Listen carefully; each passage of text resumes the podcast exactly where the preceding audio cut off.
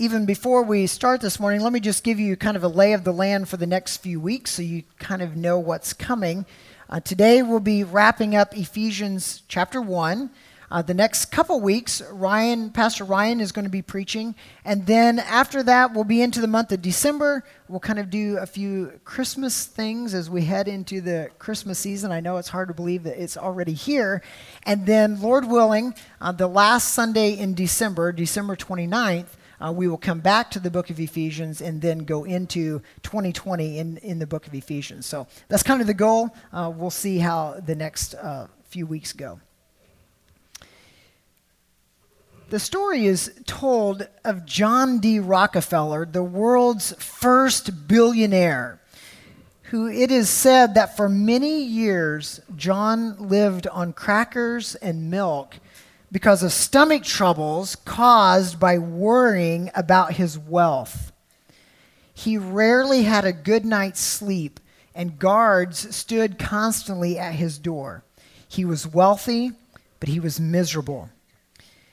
When he began to share his wealth with others in great charitable endeavors, his health improved considerably, and he ended up living to be a very old man.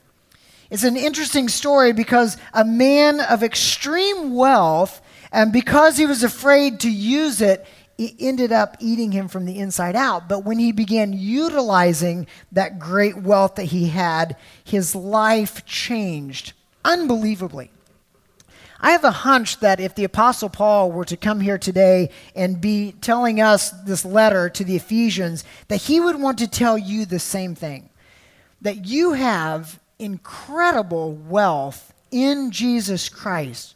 You have untold power in Jesus Christ. And so instead of cowering off in some corner somewhere, being unsure of your salvation, being unsure how to walk, being unsure in your battle against sin, Paul would tell us you need to tap into that power that's already yours. You need to walk in it. You need to go. And so that's what I want us to see this morning as we finish out Ephesians chapter 1. Verses 15 down to verse 23 of this chapter, as we've said, is one long, continuous prayer. And it's, it's, it's Paul's desire, it's, it's his prayer for the Ephesians and for us that we would come to understand the full implications of our salvation, the impact of the good news on the uh, believer. And sometimes I think when you and I use the word good news, when you and I use the word gospel, I think that our understanding of the gospel is oftentimes stunted. If you go ask uh, the average Christian, what is the gospel? You'll likely hear an answer like this Well, it's Matthew, Mark, Luke, and John. And while we would say, well, those are the Gospels, those are the accounts of Jesus while he was on earth, that's really not what we mean by the gospel. If you ask others, what is the gospel? You might hear an answer like this Well, the gospel is Jesus died for your sins on a cross, now repent and believe. And while we would say, yes, those are definitely elements of the gospel, and those are contained in the gospel, that answer is really too truncated. The gospel is far broader and far greater are the implications than just a, an historical event and just something uh, to believe in. The gospel really is the full redemptive story of God. It begins in eternity past inside the council of the Trinity as God the Father, Son, and Spirit developed this plan and unfold this plan that no human would have ever thought of. No human could have dreamt that up. And that plan plays itself out in history. It begins with Adam and Eve, of course. They're, they're in the garden, they're created to be image bearers of God. But it continues because Adam and Eve sin. They disobey the commands of God. And so humans are left destitute, they're under condemnation. And so, throughout the Old Testament, as you read uh, the prophets and the law of Moses, you hear this drumbeat of the Messiah is coming, the, the Messiah is coming. And then eventually, when you get to Matthew, Mark, Luke, and John, Jesus appears on the scene, the, this, this Son of God. He, he comes and, and he fulfills the law. He, he goes to a cross, he dies, and he raises again on the third day. He ascends back to the Father, and he sends the Holy Spirit who begins resurrecting dead souls and, and giving them life. But the gospel doesn't end there. It doesn't end with you and I repenting of our sin and, and by faith believing in Jesus Christ. That's just the start. Now the gospel says, because you are a new creation in Christ Jesus, you have been given some gifts. You've been given gifts to know how to walk like Jesus Christ. And so now you begin living out the life of Jesus Christ. And that's the content of Paul's prayer in verses 15 to 23. He says, I want you to know the gifts that you have being in partnership with Christ, being in Christ. So he says, I, I just pray. You know, Paul says, I, I pray that the eyes of your hearts would be enlightened so that you know what you possess. And that knowledge of what we possess begins changing us and growing us, and we become like Jesus to the praise of the glory of God. So I want to read our text this morning, and I want to make sure that we understand what is ours in Christ, uh, this powerful uh, possession we have in Him. So follow along as I read. I'm going to start in verse 15, read down through the end of the, the chapter.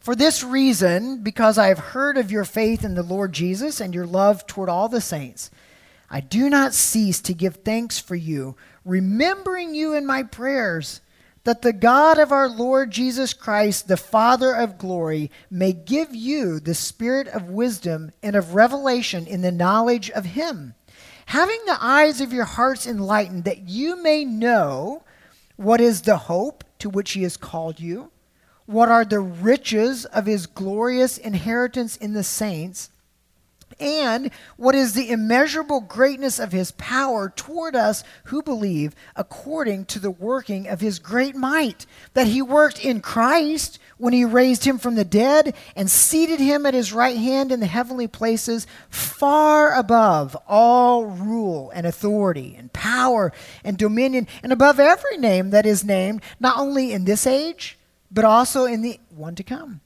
And he put all things under his feet and gave him as head over all things to the church, which is his body, the fullness of him who fills all in all.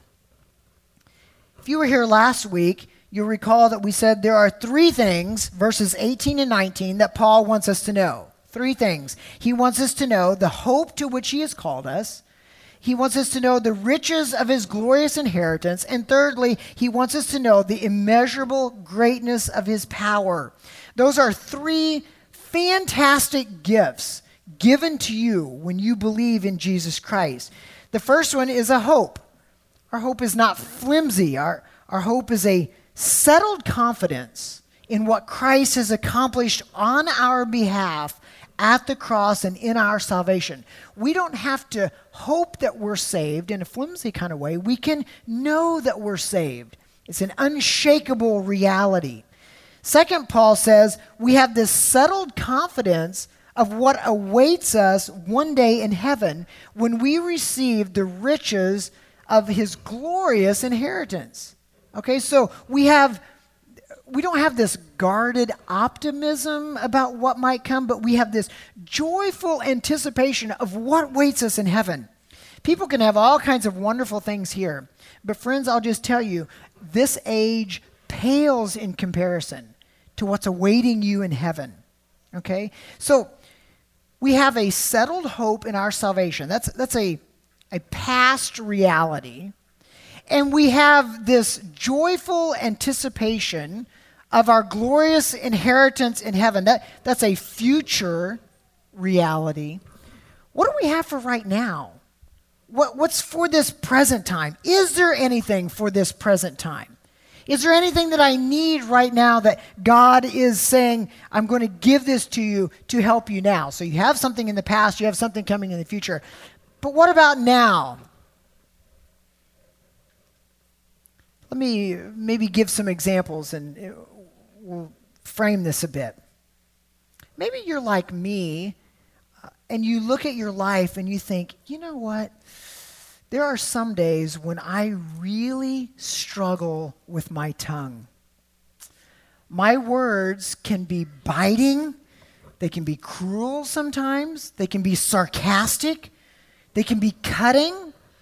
And James tells us that our, tr- our tongues are a restless evil, full of deadly poison, set on fire by hell. And if I'm honest, uh, there are times when I say, you know what? I've used my tongue today to treat my wife like hell.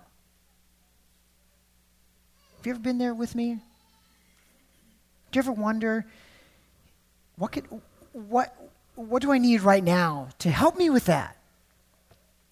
Or maybe you're like me, uh, and there are times when you struggle uh, to subdue your anger.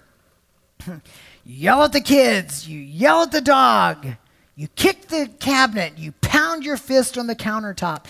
Is there anything that can help you right now? I mean, it's one thing to think about my past, what Christ has done for me. It's one thing to anticipate the future, but what about right now? Because I kind of need something to deal with this right now. Maybe you're there with me. Or maybe you're wondering is there any power that can tame my lust? I, I go all day long and, and these lustful thoughts just keep coming. I hate it, but it's there. Is there anything that can conquer the sin that continues to show up and I just can't seem to get hold of it? Can I really believe that there is a God who saved me and has a future for me when I look at my life now and I keep seeing these, these habits and, and these sins that I know are wrong and I, I just can't seem to get my arms around him? Have you ever been there? It is the present aspect of the good news of the gospel that helps us right there. It, doesn't just point to our past, it doesn't just point to our future, but the good news, the gospel of our salvation, enables us in the present. It is good news because it is all encompassing. It, goes through my whole life. Look again at verse 19. I want you to see this. Paul says, The third thing that I want you to know is the immeasurable greatness of his power toward us who believe according to the working of his great might. And again, if you were with us the last time, you know that Paul is just stumbling all over himself there as he just comes up with these different synonyms for power. He just can't come up with enough words to describe the power of God. And he, he uses four different words in that one little sentence. He uses the word dynamis. We get our word dynamite from that. He, he uses the word energia, which we get our word energy as an operative power. He uses the word kratos, which is a very uh, rare word in the New Testament. It's this ultimate power kind of word. And he uses this word ixus, which is like this endowed, this, this force of God. This power that Paul is trying to describe in verse 19 is an overwhelming power. Now, I'm going to try to help us understand the magnitude of this power, but I'm going to be honest with you. This kind of power, it really escapes my understanding.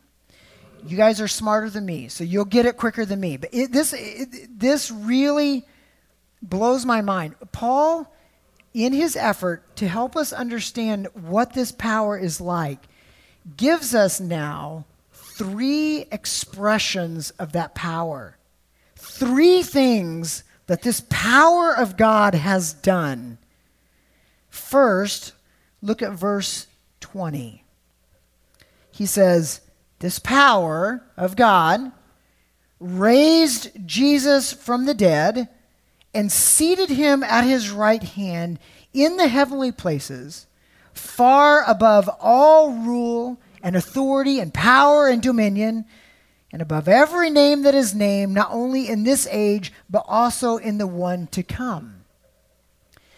In the Old Testament, people measured God's power by pointing either to his creation or by pointing to the exodus of the people of Israel out of Egypt. Those are two recurring themes throughout the Old Testament when people wanted to describe the power of God.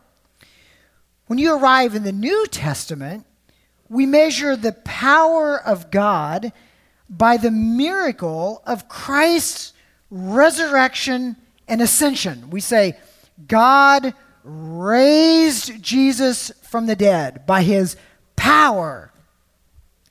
Here's what I, th- I, I, think we miss. I, I think we glance over that. When you and I hear that statement, God raised Jesus from the dead, do you ever stop for a moment and just contemplate the power necessary to make that happen?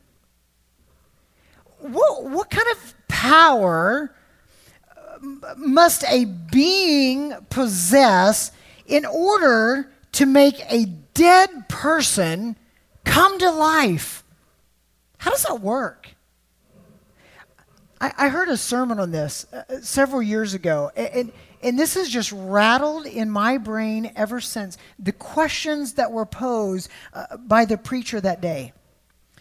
Do you have any idea the level of authority and majesty and power and dominion it took to make dead Jesus come alive. Do you have any idea of the degree of that kind of power? What kind of words would you use to, to describe the measurement of that kind of power? How would you talk about that kind of power? It sounds big. It is big. Do we know the, the degree of that kind of power? No, we don't. We, we don't have terms to describe measuring that kind of power. How do you quantify the power of a spiritual being with, with no physical hands, uh, no physical feet, no, no physical dimensions, moving something that is dead and making it alive. What is that? How, how, do, you, how, do, you, how do you describe that? How, how do you measure? Is, it, is, is that a force? Is, is that kilowatts of electricity? Is, is that pounds of pressure? Is that torque uh, uh, of rotation? How does a spiritual being create something out of nothing? How strong does this have to be to make that happen? How, how, how do you measure that? How do you get to where Paul seems to be when he is in amazement of that kind of power? We can't.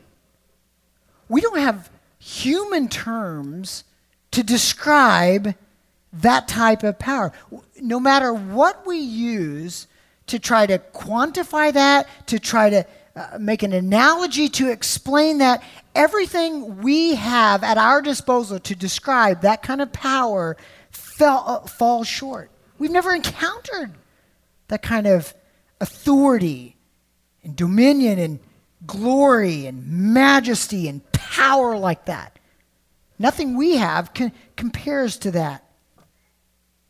That's why Paul calls it immeasurable.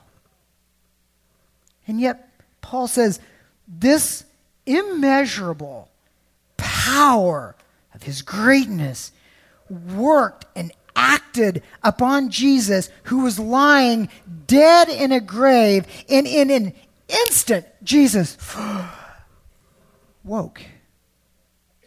How does that work?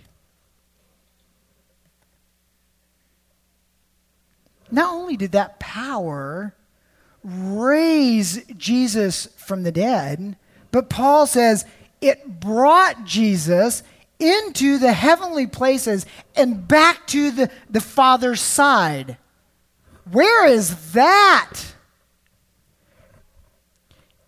Is that 100 miles in space? Is that a billion miles in space? Is, is, that, is that somewhere outside the, the Milky Way? Is that somewhere outside our, our universe? Where did Jesus go? And what kind of power does it take to bring him to wherever he is?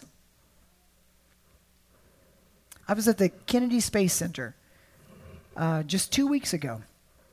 NASA is talking about trying to get men uh, to the planet Mars uh, by 2050. And the effort and the money and the intellect and the time that it takes to calculate what it would take to land a human on a rock that we can see is unbelievable. So, what kind of power does it take to lift someone off of the face of planet Earth and escalate that person into the very presence of Spirit God somewhere out there. How do you describe that? These are the kinds of things that rattle inside my head.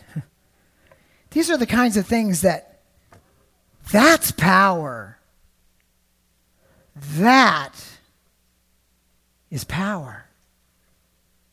There is no rule, there is no authority, there is no power or dominion in any earthly realm or in any spiritual realm that stands above that kind of power. And in Philippians 2, we read, Therefore, God has highly exalted him, that's Jesus, and bestowed on him the name that is above every name, so that the name of Jesus every knee should bow in heaven and on earth and under the earth, and every tongue confess that Jesus Christ is Lord to the glory of God the Father. Jesus is Lord, He's, he's the supreme one. He is the master. He's the true commander in chief. He is the majestic one. There is no one above him. There is no one who tells him what to do. There is no one who can thwart his power. Jesus says of himself in Matthew 28 All authority in heaven and on earth has been given to me. And according to Paul in verses 20 and 21, that power not only exists in this age, but exists in the age to come. It is forever, it is eternal, it is unfailing, it is unchanging, it is fixed, it is uh, invariable. That is power. And that's just the first expression that Paul gives us. There's two more. Paul says in verse 22 this power of God put all things under the feet of Jesus. That's pretty amazing in and of itself. If you go back to the creation account in Genesis chapters 1 and 2, God said to the first Adam in Genesis 1:28, "Be fruitful and multiply." He said, "Fill the earth and what? Subdue it, have dominion over the fish of the sea and over the birds of the heaven and over every living thing that moves on the earth. Adam was given the headship over creation, but you know what? He lost that headship, didn't he? Because he sinned, he disobeyed, and, and the first Adam ended up subjecting all of creation to futility, Romans 8 tells us.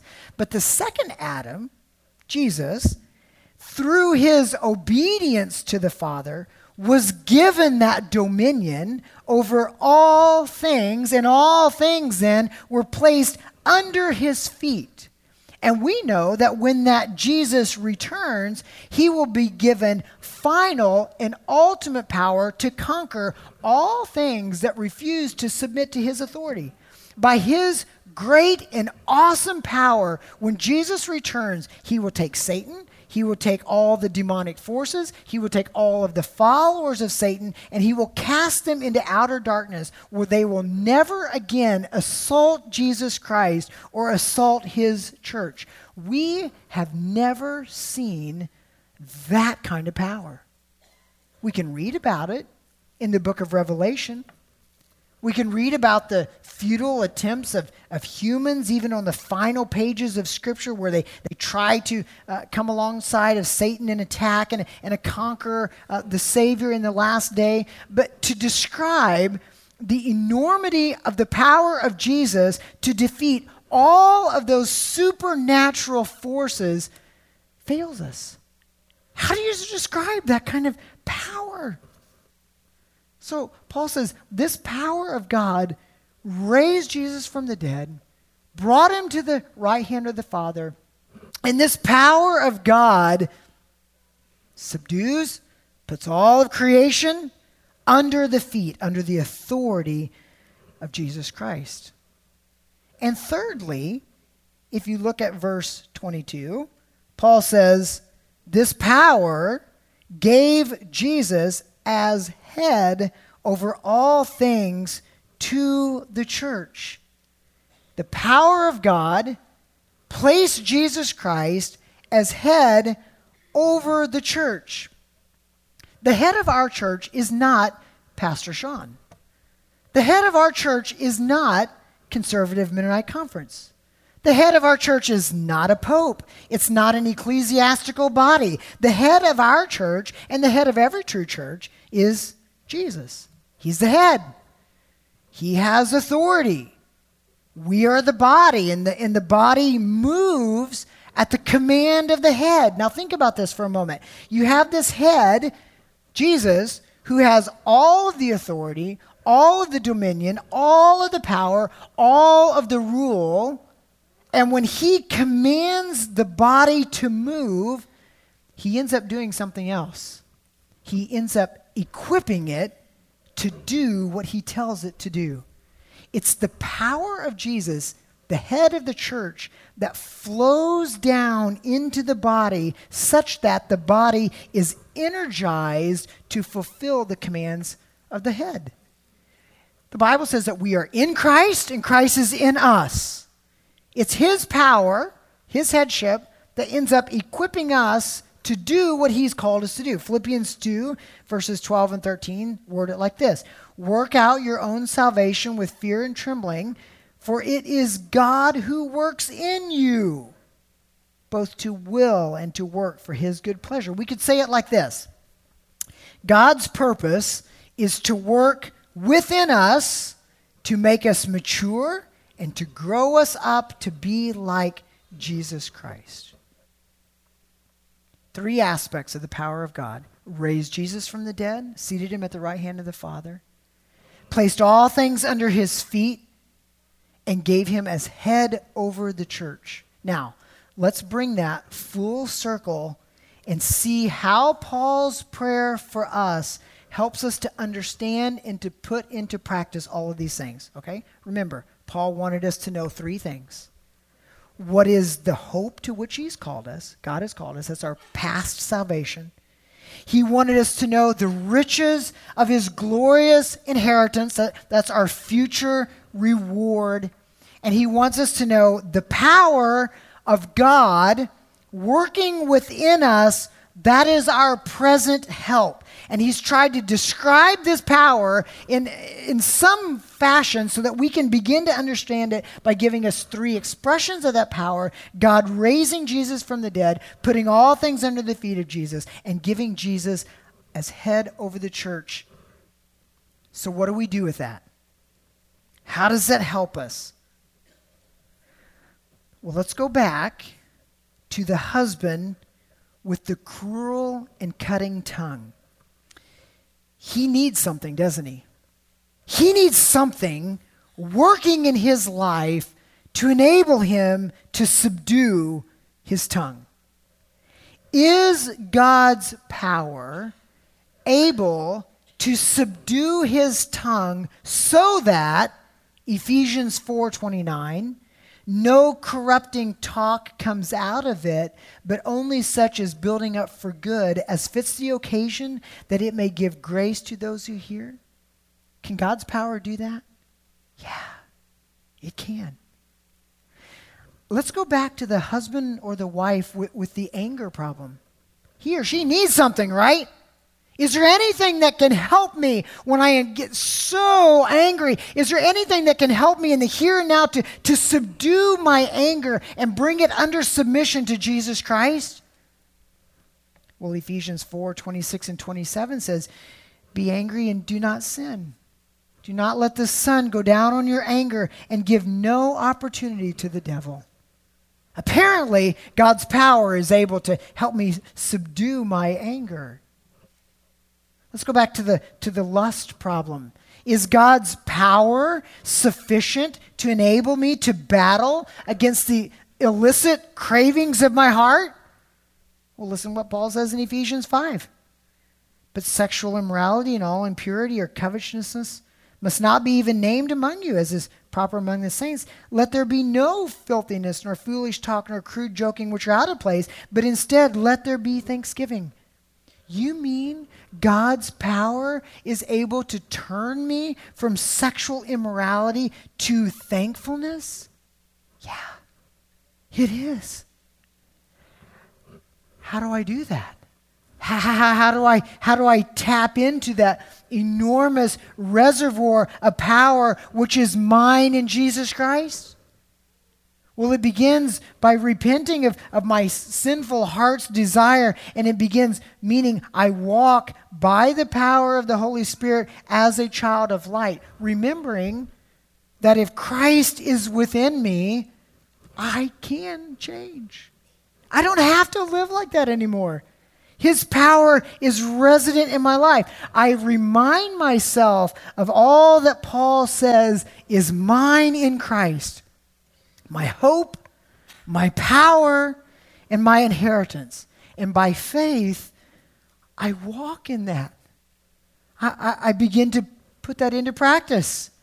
I begin believing that what he says is mine is mine, and I begin doing it.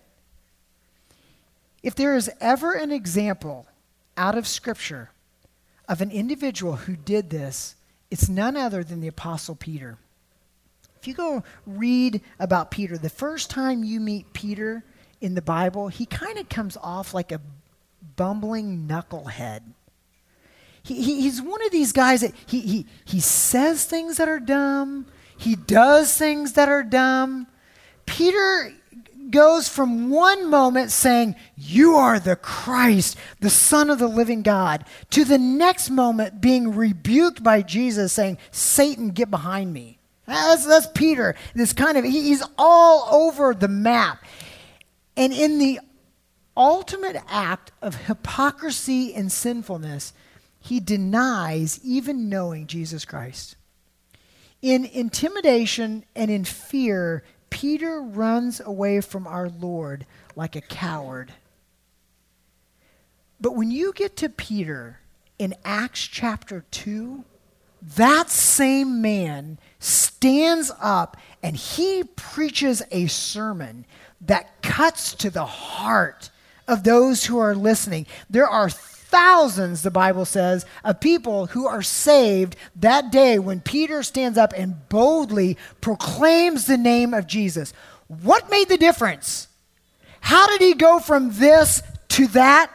It was none other than the power of God moving in the life of Peter. And Peter says, that exact power is yours. Peter wrote about it to you. In 2 Peter chapter 1, Paul says, His divine power, there it is, His divine power has granted to us all things that pertain to life and godliness through the knowledge of him who has called us to his own glory and excellence, by which he has granted to us his precious and very great promises, so that through them you may become partakers of this divine nature, having escaped from the corruption that is in the world because of sinful desire. Are you the bumbling knucklehead? You don't have to be.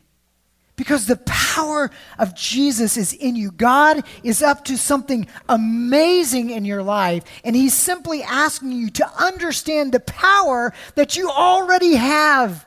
It's already there. His divine power is at work in you, Peter says. You are a partaker of that same power. And so by faith, you stand up and you begin to walk in that. And you might falter. You, you might be a little shaky. You might even fall down. Trust me, Peter knows what that's like because even after Acts 2, Peter continued to shake and falter at times. But this God who called you, this God who saved you, this God who raised Jesus from the dead is not going to give up on you. His power is working in you to accomplish His purpose for you, and that is to make you into the image of Jesus Christ. So keep walking, keep going. Don't stop now. His power is yours. That's what Paul wants us to know in his prayer for us. Stand with me and let's pray thanking God for that power and asking Him to help us to walk in that kind of power. God, how do we begin to describe your power? There is no human mechanism, there's no human machine, there's no human intellect that can harness that kind of power, that can somehow um, imitate emulate that kind of power. There, there, there's nothing. And God, I suppose you probably look down on us and with great pleasure you see us landing spaceships on the moon and the Mar- and Mars and yet it is a fraction. It's not even on the scale of your tremendous power. And that power, God, you would give to us what? The power that raised Jesus from the dead, that, that put all things under his feet, that put him as head, that power is resident in us to root out sin. What? Father, what a gift. What an amazing truth. Why do we think that we can't do it? Well, we, we can't on our own, but by your help we can. Father, I pray that as professing Christians, as, as believers, that we wouldn't just be content with sin that pops up in our lives, that we wouldn't somehow excuse it as it's okay or that's how dad was or wh- whatever excuse we use, but that we would tap into that power.